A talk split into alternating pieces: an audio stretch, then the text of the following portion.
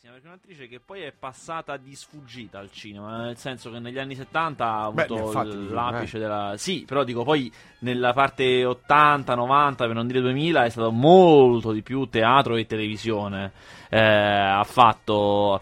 Lei fa, fa parte di quella mh, schiera di attori che hanno avuto molta fortuna, poi fortuna relativa, eh, perché poi se la deve anche meritare, però di stare nel momento giusto con la regista giusta, che era Lina Wertmüller, che in quel momento non solo fece dei film che andarono molto bene in Italia, ma sfondarono in America. Ah, eh, sì? È una delle cineaste più, italiane più note in America, Lina Wertmüller.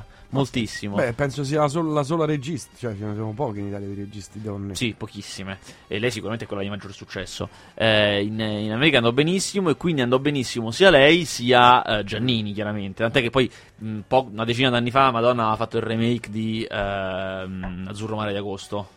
Terribile, vabbè. Però questo ti dà l'idea di quanto poi quel film sia noto all'estero. Se per voler fare un remake è chiaro eh, che lo devi uno conoscere. Uno dei più famosi, eh. Sì, poi sicuramente. Girato un'isola in due persone non è una cosa. Sì, sì, sì, no, no, sicuramente bravo, eh. una, una cosa è. E la portò a fare il grandissimo capolavoro del kitsch, che è Flash Gordon. Lei ha una parte in Flash Gordon. Mariangela Malato. Sì. Ma questa è una cosa da morire dal ridere, chiaramente, come un po' tutto quel film. Eh, però poi ti, ti parla bene del fatto che lei è stata lì in una certa stagione del cinema italiano, dove si facevano certe cose in una certa maniera, e anche una poi particolare, strana come lei, che è un tipo strano, è una bella non bella, eh, un, un tipo difficile, eh, si trovava a perfezione, sia i film di Lina Wertmüller che poi La classe operaia va in paradiso, insomma un, un sacco di cose molto molto particolari. Bene, bene, peccato che se ne sia andato. A me piaceva, piaceva, piaceva abbastanza. Però cinematograficamente, io poi parlo egoisticamente perché mi occupo solo di cinema, allora cinematograficamente era diventata inesistente, cioè non c'era più, non compariva, non faceva. Eh. Sì, no, parlo del, degli anni settanta, di sì, quei sì. film lì, perché poi non l'ho seguita, insomma. Non... Lei non ha fatto più cinema poi. No, ha fatto roba per, per pochissima, poco, pochissime apparizioni sporadiche, eh, niente di rilevante, solo teatro e televisione. Penso forse... l'uno per passione e l'altro per denaro, proprio l'ho detto in maniera brutale. Mm, mm, mm. Va bene, vediamo quello che ci rise... Ah, intanto qualche giorno fa ho visto come sono come tu mi vuoi, come tu mi vuoi, con Nicolas Vaporidis. Vaporidis, la brutta che diventa carina? La brutta Correggio che diventa carina. Filmone.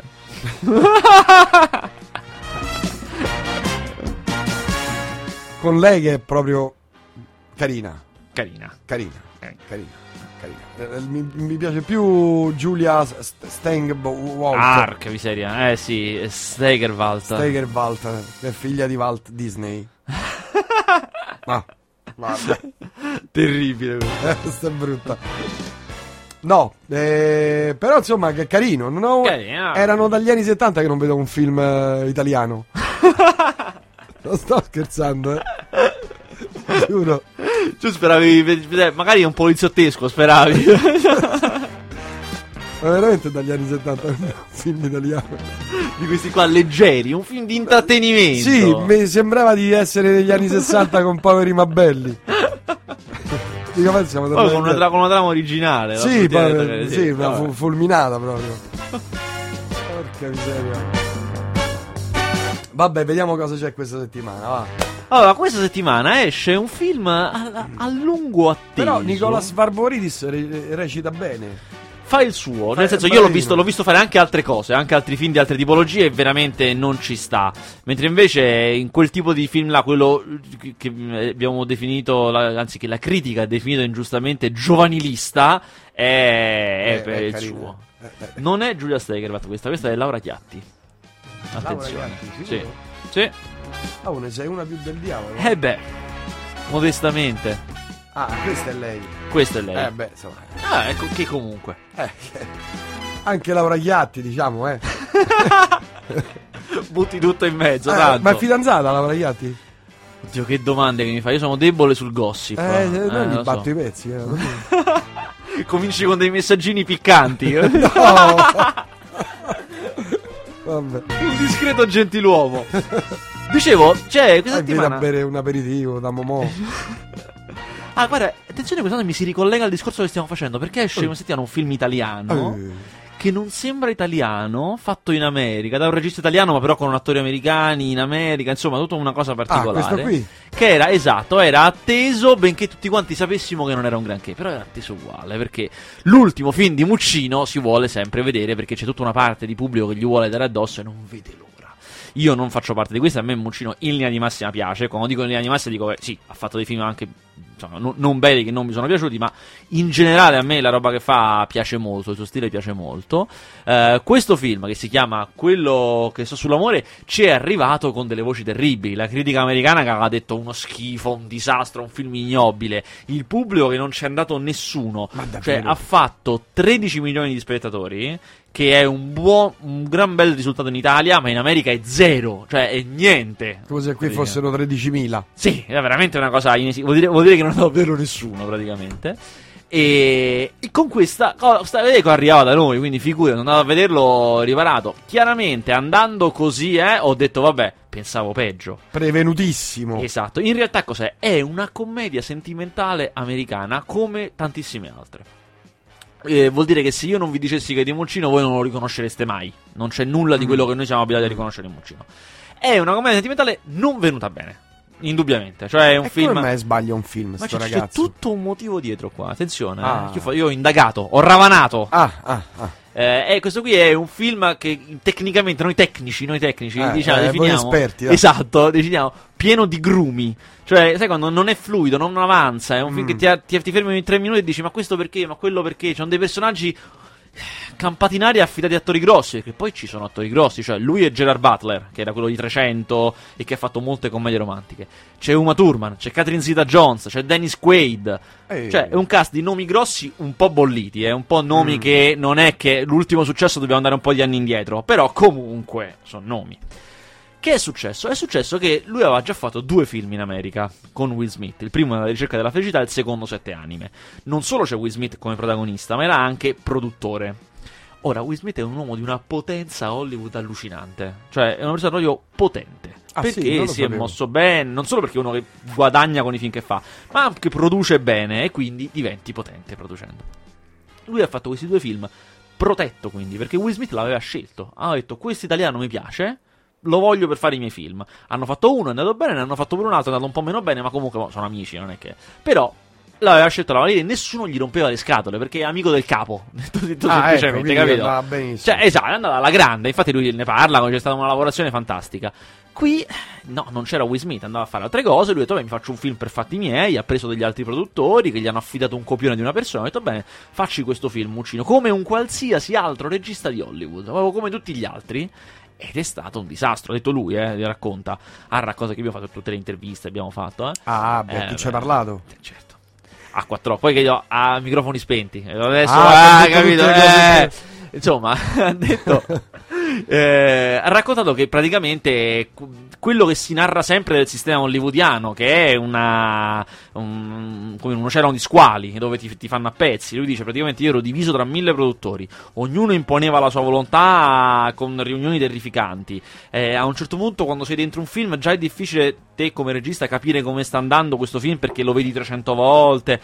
In più, alla fine, finito tutta questa cosa, gli hanno cambiato il finale, che non è come voleva lui, e l'hanno distribuito male. Questo sempre racconti suoi, eh. Cioè dice che praticamente, siccome sia una commedia romantica, ma anche un po' di drammatico, che è come facciamo i film in Italia, e non, e non come li fanno in America, non lo sapevano categorizzare, cioè non, non erano in grado di venderlo, perché se qui, se devi fare una commedia romantica, deve essere tutta romantica, deve essere uguale a tutte le altre, è uno schema fisso che devi rispettare. Quindi, non sapendo come venderlo, l'hanno messo in un weekend debole, quello dello shopping prenatalizio, dove nessuno va al cinema, tutti vanno a fare shopping. Mm. Ha incassato pochissimo. Il weekend dopo sono arrivati i film degli Oscar, quelli in corsa per gli Oscar, che l'hanno stritolato, chiaramente, come era logico che fosse. E quindi questa è la sua versione dei fatti. Quella che per cui ci dice, dobbiamo credere, dai, perché è una cosa del genere mi sembra altamente eh, possibile. Il eh. film, ripeto, a me non è piaciuto, è un film che è evidente che ha dei problemi. Detto questo, ieri è uscito, e io già che ho subito i dati del box office in mano, ieri è stato il più visto. Ah, beh, quindi c'è, c'è curiosità in mano alla cosa. Eh, lui comunque ha detto una cosa molto intelligente, dopo tutta questa grande spiegazione che ha fatto, eh, gli è stata la domanda che chiaramente viene spontanea è, va bene, mo? Cioè, torni in Italia, si fanno le cose in Italia, oppure... Lui ha detto: non esiste, io non mi arrendo. Ho detto: ma non esiste, ma neanche, cioè non è che mi cacciano loro da Hollywood così, assolutamente no. Facciamo altri film, però adesso non li facciamo più come questo. Adesso lo so io come li facciamo. Ho detto, ha detto: sono stato stupido io a non capirlo subito, ma chiaramente avevano ragione Bernardo Bertolucci e Sergio Leone, che facevano film che spondavano in America. Li devi fare qua, con i produttori di qua, come li sai fare tu, ma con gli attori di là, con gli attori americani, girati in lingua inglese, e poi ti presenti in America con un film girato in americano, con gli attoroni grossi vostri che voi riconoscete, eh, e lo distribuisci. Così non c'hai avuto... Ma girato qui in Italia? No, in Europa, so, con i produttori tuoi, capito? Ah, Quindi ah, non ah. con i produttori vostri, con quelli con cui sono abituato a lavorare, che non mi rompono le scale, mi fanno fare le cose fatte per, per bene, come le faccio mm, io, mm, però spendendo tanto, pensando a una distribuzione americana e prendendo gli attori americani. Quindi il prossimo lo farà così. Ha Quindi detto sarà un che... film bomba. Ci sta lavorando adesso, ha detto che vorrebbe coinvolgere uno di quelli che vorrebbe coinvolgere, perché comunque si è fatto in questi cinque sei anni dove è stato lì, si è fatto delle amicizie chiaramente, è Woody Harrelson, che è un gran bel, gran bel attore, e, e così, insomma, adesso il, il progetto chiaramente è embrionale. Mm. Stava per fare zero zero sette, magari veniva meglio di Skype del... Ma guarda, ha raccontato questa cosa che gli avevano proposto un sacco di film dove è successo con Will Smith, lui ha rifiutato, lui ha spiegato perché ha rifiutato, perché dice: io faccio i film che so fare, non è che... Però un po' non l'ha nemmeno negato, ha detto: certo, sai, poi uno si guarda indietro e pensa: magari ho sbagliato, non lo so, forse ho sbagliato, forse no, chi lo sa, forse sarebbero venuti malissimo, non... neanche mm. lui sapeva dire bene se si... Beh, un pentito. Film d'azione come zero zero sette farlo, farlo eh, da lui. Gli avevano proposto anche Twilight, che era... Addirittura. Eh, sì. Già quando era avviato, eh, quindi secondo o terzo capitolo. Certo, però io penso, se è impazzito con questo, figurati con quello. Cioè, a quei Mamma livelli mia. Devi essere uno squalo veramente, eh. Eh, ti malmenano, sul serio. Esatto. Vabbè, ma vediamo quello che Insomma, succede negli Oscar. Uno. Ah, gli Oscar, sono state nomination, eh, le nomination agli Oscar, che io ho seguito avidamente, ma chiaramente non ricordo minimamente, quindi ora andrò su internet. Ah, io dico, boh. No, ma è uguale, cioè... Ti... Va bene così, eh, perché pure anche io non mi ricordo mai nulla. Solo i critici miei tipo Francesco Locio hanno tutto in testa. Eh, gente... ma quello sta da un'altra parte. Sì, no, io sono convinto eh. che poi però torna a casa e non si ricorda come si chiama la ragazza. Perché comunque lo spazio è quello per tutti, cioè, dipende per cosa fai spazio nella testa. No, comunque le nomination, allora, ci sono state sicuramente eh, due, due sorprese grosse, cioè... Niente Tarantino, cioè niente, due cose proprio, due due, sceneggiatura che gliela danno sempre, però stavolta pareva che avrebbe potuto avere regia, invece poco e niente. Molto Michael Haneke, cioè un europeo che ha fatto un film in Europa, Amour, che ha vinto Cannes, ha preso sia, beh, miglior film straniero ha nominato, eh, nominato miglior film e miglior regista, che è particolare, e niente Catherine Bigelow, questa è la vera sorpresa. Cioè, Catherine Bigelow, regista di Hurt Locker, che già aveva vinto gli Oscar, quindi mm. una, come dire, già nel sistema. Piazzata. Che fa il film sulla cattura di Bin Laden. E tu dici, eh, questo è pronto, siamo eh, pronti per la stagione Oscar. degli Oscar. Esatto. Niente. Quattro cosettine marginali. Pare... Eh, migliori costumi. Capito, esatto, quelle cose così. Ma c'è il miglior sonoro, non sei contenta? Pare che sì, perché in America c'è stato un dibattito molto forte, secondo me una cretinata, però c'è stato, sul fatto che il film sia pro-tortura, mm. che il film affermi che è stato preso Bin Laden grazie alle torture. mm. In realtà, secondo me, voi adesso tra poco esce in Italia anche, andrete a vederlo e sapete dire, secondo me assolutamente non è così, il film mm. non assolutamente non, non, non mostra questo, anzi mostra le torture e mostra che alla fine è altro quello che ti fa prendere uno come Bin Laden, però vedrete. Tuttavia, non, io non, non, non, non dubito che questo tipo di polemiche poi le abbiano in, impedito di avere la, la grande nomination. Comunque, la, il, i trionfatori, quelli che insomma si è capito che prenderanno il massimo, è, eh, sono Lincoln, che da noi esce tra poco, mm. il filmone Steven Spielberg, Daniel Day-Lewis, eh? Ma sulla vita di Abramo Lincoln? Su Abramo Lincoln, anche lì schiavitù, cose un Ma po'... Ma non Abramo Lincoln vampiri, ammazza non, vampiri. Non no. quello, attenzione, non confondetevi che sbagliate ah, sala. Ecco. Quello è una, hey. un altro film che tra poco arriverà, che si chiama Silver Linings Playbook, che in italiano si chiamerà Il lato positivo, e anche questo è un film, eh? Flight, con Denzel Washington, che esce tra pochissimo, e attenzione, I Miserabili, che ho visto da poco, con Hugh Jackman, musicalone su chiaramente il romanzone di uh, di quello là, dai, Hugo, di Victor Hugo. Questi sono sostanzialmente quelli uh, quelli grossi. Io per, per, per, ancora ho visto poco, perché mi mancano sia Lincoln che il lato positivo. Però per quel che ho capito andrà che I Miserabili prende, il, prende le musiche e i costumi, si riprendono mm. tutti lui. Mm. E eh, invece Lincoln è miglior attore, miglior attore e secondo me pure miglior film mm. e forse ce la fa Denzel Washington a fare qualcosa. Che forse. Film è quello di Denzel Washington? Allora Flight è un film, guarda, è un film che mi ha fatto veramente arrabbiare, perché fino a metà è veramente un gran film e poi un disastro, perché l'obiettivo di questo film mm. è un film sull'alcolismo innanzitutto. L'obiettivo è costruire un gran personaggio veramente fico alcolista, però inizia così, inizia con un grandissimo incidente aereo, lui è pilota di aerei e c'è un incidente aereo che però non è causato da lui, cioè perché l'aereo ha un gravissimo malfunzionamento, lui anzi fa una manovra pazzesca, è ripreso benissimo questo incidente da dentro l'aereo con la gente che si rivolta, e fa una manovra pazzesca a un pelo dalla città e fa sì che muoiano solo tre persone, cioè un miracolo, un miracolo.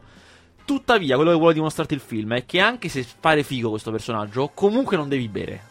E quindi te lo demolisce piano piano lungo il film. A me questa cosa mi ha veramente infastidito, perché alla fine mm. ti ritrovi con un personaggio molto debole, molto banale, che dice sì, basta l'alcol, quando all'inizio avevi un mega figaccione mm. che si fa di tutto, di droga, donne, cose, e poi salva anche l'aereo, è il massimo.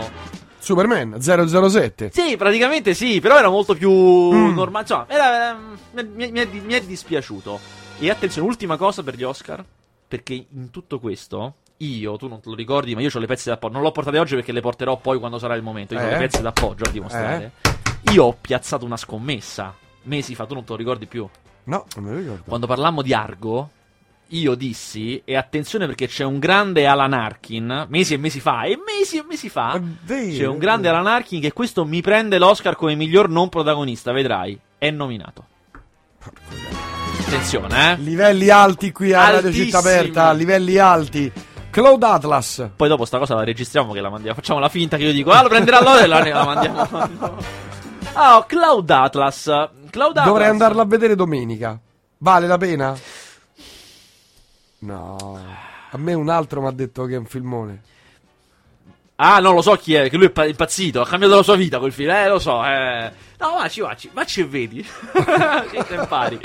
No, allora, l'altro recuperato è Francesco Alò, che so che gli è piaciuto molto. A me è piaciuto de... un po' meno. Sai che, allora, innanzitutto sicuramente è un film da vedere bellissimo, è fatto benissimo. Beh, fantasy? È un filmone di fantascienza grosso proprio. Ah, proprio di quelli tipo... Sì, so, questo è un film grosso che dura due ore e mezza. Star Trek, Guerre Stellari, secondo me. Sì, capito, vogliamo molto ambizioso. La cosa bella di questo film è che è molto ambizioso, ma non è americano e non è neanche fatto da un grande studio.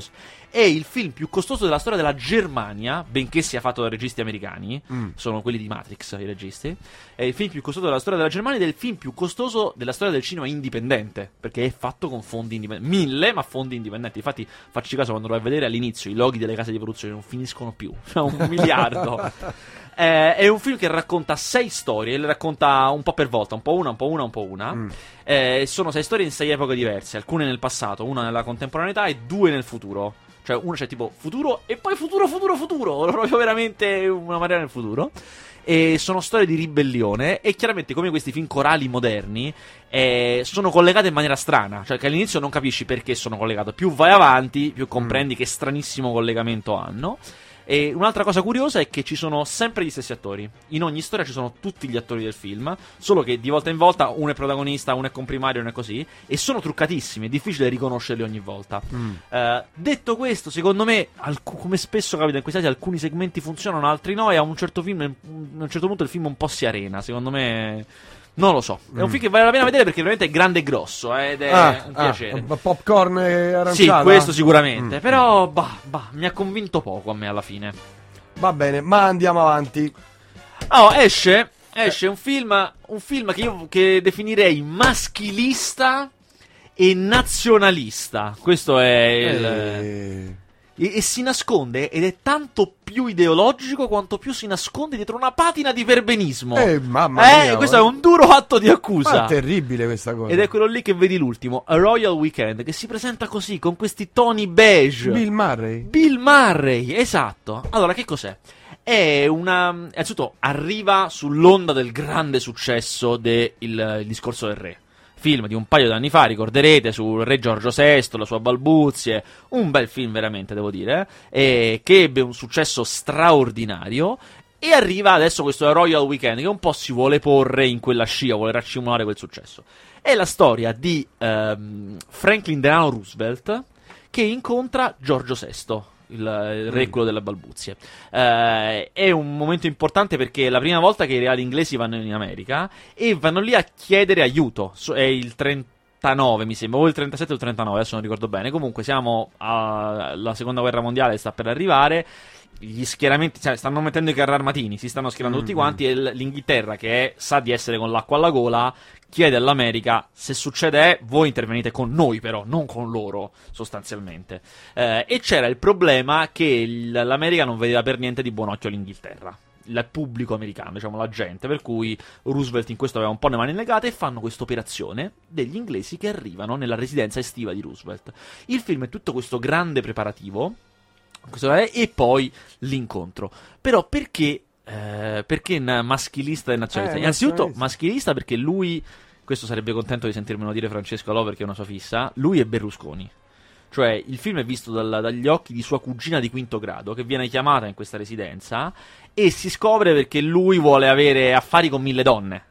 Eh, aveva, questo si sa, aveva una moglie lesbica, Franklin Delano Roosevelt, che, alla quale andava bene tutto questo, e fanno vedere nel film aveva mille amanti ma che teneva tutte intorno a sé. mm. Poi si allontanava un attimo, andava ah, di qua, andava di là, un cioè... attimo in bagno, esatto, ed è molto maschilista. Vado a prendere le sigarette. Ed è molto maschilista in come mostra questa cosa, perché alla fine c'è proprio l'idea del fatelo andare bene, io sono il presidente. mm. E, ma è visto in maniera positiva questa cosa. Ed è ah, sì, mi ricorda qualcuno. Eh, esatto. Ed è molto fastidioso. Ed è molto fastidioso invece la parte nazionalista, perché è proprio quei tipici film, una cosa che gli americani fanno spessissimo, quando dipingono due culture, la loro e un'altra cultura che si incontrano, e quest'altra cultura che rimane affascinata da quella americana. Ah, quanto siete meglio voi. Gli inglesi arrivano, sono molto rigidi i reali inglesi, eh, non capiscono niente perché sono troppo rigidi dell'America, o oh, rimangono sconvolti per ogni cosa. Poi uh, stando a contatto con Franklin Delano Roosevelt, che proprio a un certo punto lo dicono proprio nel film: io sono stato eletto, te no. Mm. Quindi, è, quindi è meglio lui perché è stato eletto. Uh, capiscono che invece no, non bisogna essere come noi, bisogna essere più come voi, più tranquilli, ah. più rilassati. Un'americanata proprio, capito? E alla fine ah. ci sarà questa cosa simbolica del, perché tutto il tempo si parla di questo hot dog che devono mangiare. Mangeranno un hot dog, quando arriveranno mangeranno questo hot dog, e loro sono preoccupati perché è una cosa disdicevole per gli inglesi, che si infilano l'hot dog in bocca, questo gesto fallico, non lo vogliono fare. Il presidente gli spiegherà che invece è fondamentale, loro si convertiranno, mangeranno questo dog, e questa cosa farà capire all'America che gli inglesi sono come noi. Giuro. E poi dice che uno si arrabbia. Il... Vabbè, ma che film! Oh. No, ma la cosa è che poi il film è molto ben fatto, è molto piacevole. Cioè, mia madre impazzirà per questo film, capito? Perché è un film di altri tempi, di camerieri in guanti bianchi, eh. E proprio in questi film, così carini e simpatici e divertenti, con Bill cioè, Murray. L- la cattiveria, il veleno, capito? Il nero. Se tu il vai a vedere, se vai a vedere il film sulla cattura di Bin Laden, sei pronto. Cioè, io ho le mie idee, sono pronto, ok. Ta. È quando non sei pronto che l'ideologia ti penetra dentro, capito? Perché fai il giro della simpatia e dici ma sì, ma in fondo c'hanno ragione loro, e lì sei disarmato, capito? E qui la disonestà. Io chiamerei Jack Reacher. Meno male che ci sono io. L'hai visto? Sì, l'ho visto. E? Mi è piaciuto fino a metà. Da quando è che ti ha cominciato un po' a rodere? Da quando si è scoperto chi era chi era che face... che doveva Werner. Sì. Ah, non ti è piaciuto il cattivo di Werner Herzog? No. Ah, peccato. No, non è che non mi sia piaciuto. Non mi è piaciuto come è stato, come è stato scoperto, come viene scoperto. Okay. Doveva rimanere, secondo me, più. Dovevano giocarselo meglio. Sì, se la dovevano eh. giocare meglio, doveva esserci più suspense, ancora più ricerche, ancora più indizi. Mm. Perché gli indizi sono molto belli, molto ben fatti. Solo che poi a un certo punto finisce tutto e diventa proprio una.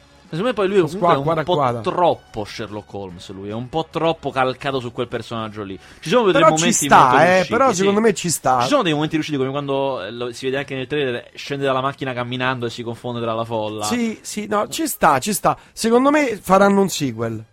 Probabile, che i libri sono tanti, i libri da cui è tratta questa cosa, mm. quindi è probabile. E però diciamolo, c'è Io un ti dico gran... una cosa adesso. Attenzione.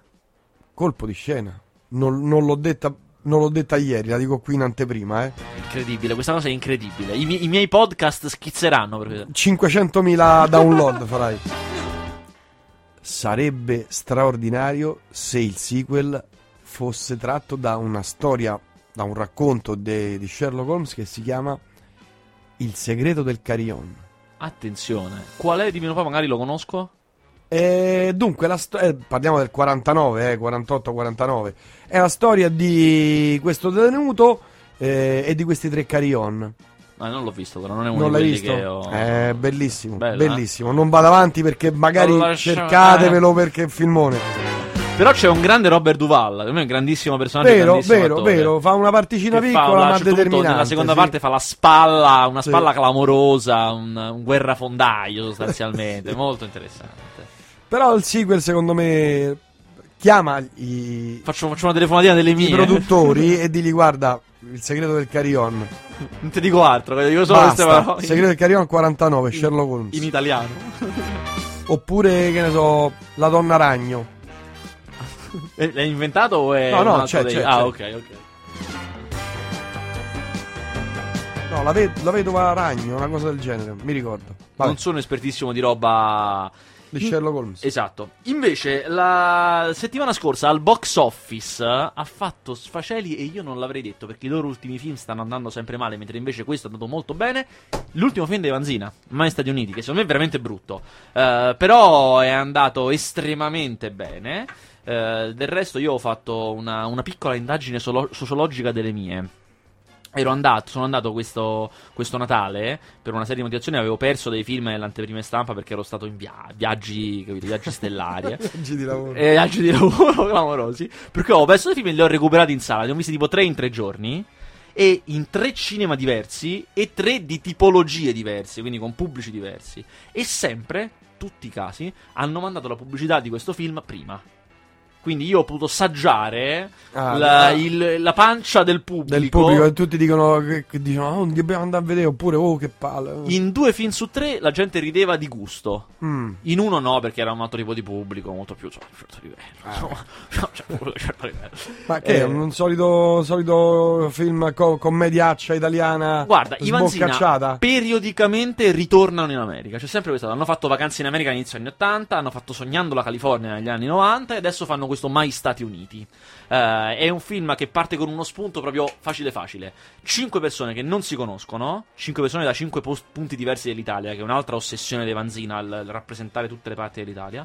Cinque persone appunto che non si conoscono vengono chiamate da un notaio che gli dice che sono figlie dello stesso padre. Loro non lo sapevano, pensavano di essere orfani, invece sono figli dello stesso padre che è morto, che era ricchissimo e che gli ha lasciato l'eredità a patto che tutti insieme portino le sue ceneri in America. Loro chiaramente sono persone diverse, con passati diversi, però andando mm. in America si scopriranno famiglia. Oh. In questo viaggio negli stereotipi americani, ovviamente, questo com'era eh, immaginabile. Eh, che dire del resto? L'umorismo è quello vanziniano con degli ultimi anni, quindi molto, molto leggero, molto light. A me fa... fa ridere poco, non devo dire, anche se io ho un debole per l'umorismo romanesco, mi fa sempre ridere anche con poco. Ah, anche a me, guarda, però anche a me piace. Qui c'è Ricky Memphis, eh, bah, non lo so, bravissimo, mia... un bravissimo per Ricky carità. Memphis, un bravissimo Ricky Memphis. Per carità, però non funziona secondo questo film. Tuttavia, il pubblico gli sta dando, eh però seguito di, di un'incollatura dietro c'è il film di, di Tornatore, e sono proprio curioso di vedere se questo film di Tornatore, con Jeffrey Rush, grande film internazionale, grande respiro, nel secondo week, visto che praticamente hanno fatto quasi gli stessi soldi, nel secondo weekend con il passaparola lo sorpassa. Sono molto curioso di vedere se eh, c'è un passaparola migliore. Ma costerà solo altri quindici anni d'analisi, tanto me li paga lei, no? Per le eredità milionarie di un padre sconosciuto. Dove andate? In America. Eh, papà... non lo prendete? Avranno tutto il tempo di conoscersi fino in fondo. Out for lung. Che vuol dire? For vuol dire quattro, one, two, three, four. Vuol dire che riapri ai quattro. Adesso ti dico la battuta a cui tutti ridevano. Quando arriva te la dico. Guys. Ho preso quel frocio. E poi qui già si ride. Qui. Antonio, ma fai niente te! Zizzi!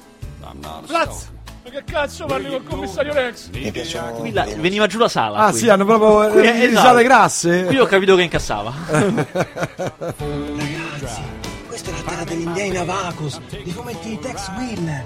Buono! Eh, ma che ti sei fumato? Il calume della fase. Hi guys.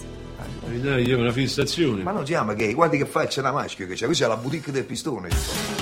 Le pupi pure, eh? eh. A gennaio. Ma qui ormai, capito, quando, quando ridi, ridi ormai, capito? Ormai è andata. Ormai è partita, eh. Li hai presi tutti. Cioè, però invece devo dire una cosa, devo spendere due parole per Anna Foglietta. Due parole che tu so che hai conosciuto. Sì, sta a casa mia. Esatto. eh, due parole per Anna Foglietta che è in questo film. E se non vi ricordate qual è, lei è abbastanza... La cosa più nota che ha fatto è stato Nessuno mi può giudicare, in cui fa la escort, la escort professionista, che insegna... Cioè questa. Esatto. Che eh, adesso si vede nel controcampo. Sì, esatto, esattamente lei. Eh, la escort professionista che insegna a... Um... Allora ha una, fi- ha una passione per Anna Foglietta, sì. eh, ma è proprio matto, proprio un eh, fan scatenato. Eh. Eh, insomma, l- lei è una. Io ho visto, ha fatto quasi solo film comici, praticamente al momento, ne ha fatti pochi, ne ha fatti quattro cinque. Eh, ma io ho visto anche un film drammatico che ha fatto lei, in cui è protagonista, un film piccolo, molto drammatico, molto brutto, un film molto brutto. Mm. E devo dire purtroppo molto brutto per colpa sua, nel senso che lei non, non regge il film. Tuttavia, detto questo, devo dire che è un'attrice poco convenzionale per il nostro panorama ed è una delle pochissime contemporanee belle, quelle che fanno, fanno la bella nel film, bravissima a fare la commedia. Cioè è una delle poche attrici che io vedo adesso in grado di non di, di farti reggere, da spalla, di reg- ma da farti ridere, ah, da far portare ridere. Anche le battute. Che è difficile per una donna molto far ridere. Difficile. Bella anche, è un ruolo quasi unico, cioè... Le comiche donne ce ne sono poche. Esatto, raramente sono... La più carina è Paola Cortellesi, per dire, che non è ah, una bellona, però insomma, sì, però non è... Uh, comunque è quella categoria, diciamo. Capito, capito. Lei, secondo me, potrebbe, se, se non va sul drammatico che le riesce peggio e cavalca la, la cosa della commedia, potrebbe essere un... Uh, cioè un... Una personalità unica al momento. Abbiamo pochissimi minuti, rapidamente. I film più importanti della settimana. Questi erano. Eh, finiti? Beh, la ci scoperta sare... dell'alba. C'è La scoperta dell'alba, che è un film di Susanna Nicchiarelli, già regista di Cosmonauta, tratto dal terzo libro di Walter Veltroni. Eh? È tratto dal terzo libro di... scritto da Walter Veltroni. Allora, sembrano i Vangeli del terzo libro. libro.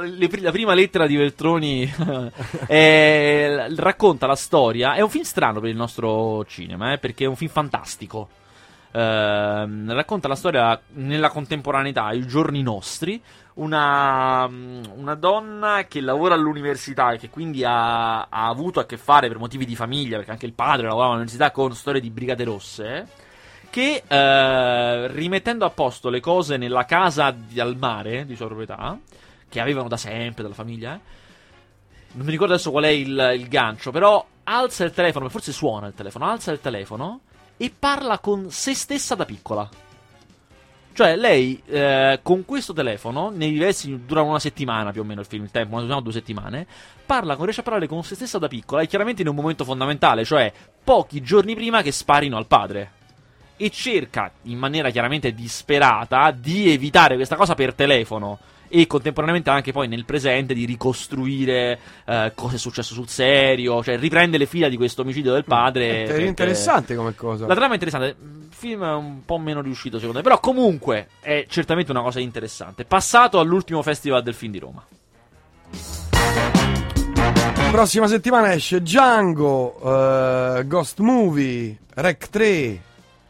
Ah, e... Questi devo ancora vedere alcuni di questi. Beh, Django eh, l'hai visto? Django l'ho visto. Esce anche Frankenweenie, che è il nuovo film di Tim Burton, che è tratto eh, da un cortometraggio che lui aveva fatto. Questa è una storia incredibile. Lui eh, all'inizio, inizio, inizio, inizio, inizio, inizio lavorava per la Disney come animatore, cioè in una, in una scrivania di un metro quadrato, come tanti altri, a fare disegnini. Come tutti questi, poi magari cerchi di mettere da parte i soldi per farti i tuoi corti, perché magari poi riesco a fare il regista, come gli è successo. Uno di questi corti si chiamava Frankenweenie, eh, era un corto con persone in carne ed ossa, mentre invece questo qui è un cartone di quelli animati in plastilina, in stop motion, eh, ed era una storia, devo dire, molto carina, di eh, questo bambino a cui muore il cane, come, come a tanti altri, no, va sotto una macchina il cane mi sembra, eh, però non si arrende, questa cosa non si arrende, e fa esattamente le cose del barone Frankenstein, coi fulmini, la sera, le cose, eh, lo rianima come Frankenstein, e questo cane Frankenstein subisce tutto il percorso della creatura, cioè eh, comincia ad andare in giro, la gente ne ha paura, allora scappa nel mulino, arrivano quelli con le torce e i forconi, danno fuoco al mulino, esattamente come, come nel, nella storia di Frankenstein. Eh, era appunto, quello era un corto, questo è allungato a film, ed è interessante perché all'epoca lui lo fece d- di straforo dalla Disney, e questo è prodotto dalla Disney. Cioè, decenni dopo... Hai eh, capito? Esatto. A me, devo dire, non è come accadrà a me con il mio disco. Faccio di stra- fatto di straforo e poi me lo produrrà la Sony. Incredibile, che storia incredibile. E mi intervisterà in esclusiva in, in esclusiva, esclusiva per questa trasmissione. Per questa trasmissione mi intervisterà Tamagnini? Eh, certo. Bellissimi, momenti straordinari. Prezzolato, naturalmente. Dire un disco straordinario. No, soldi, soldi, soldi. Che tu generosamente distribuirai. Devi pensare a quale gadget fare da dare a dentro al C D. Ci metto un paio di manette. Buoni pasto, capito? Troppo cosa spaghetti.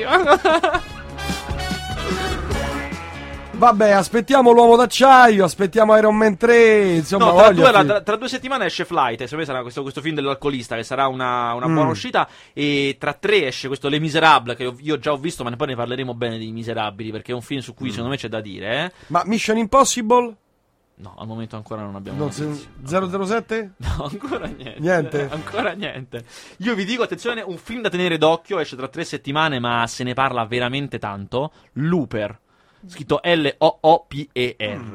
eh, è un film di fantascienza a relativamente basso costo, il basso costo per gli americani, insomma, che per noi sarebbe un colossal, con Bruce Willis, ma io devo ancora vederlo, ma ne ho sentito parlare talmente tanto ah, che sono molto tutti mi hanno detto che è un filmone questo qui. Eh, esatto, perché attenzione, essendo uscito da tanto in America ed essendo un film di cui si parla molto, c'è della gente, io non so perché, che lo scarica. Lo scarica? Esiste, no, guarda, è una cosa che esiste, c'è poco da fare.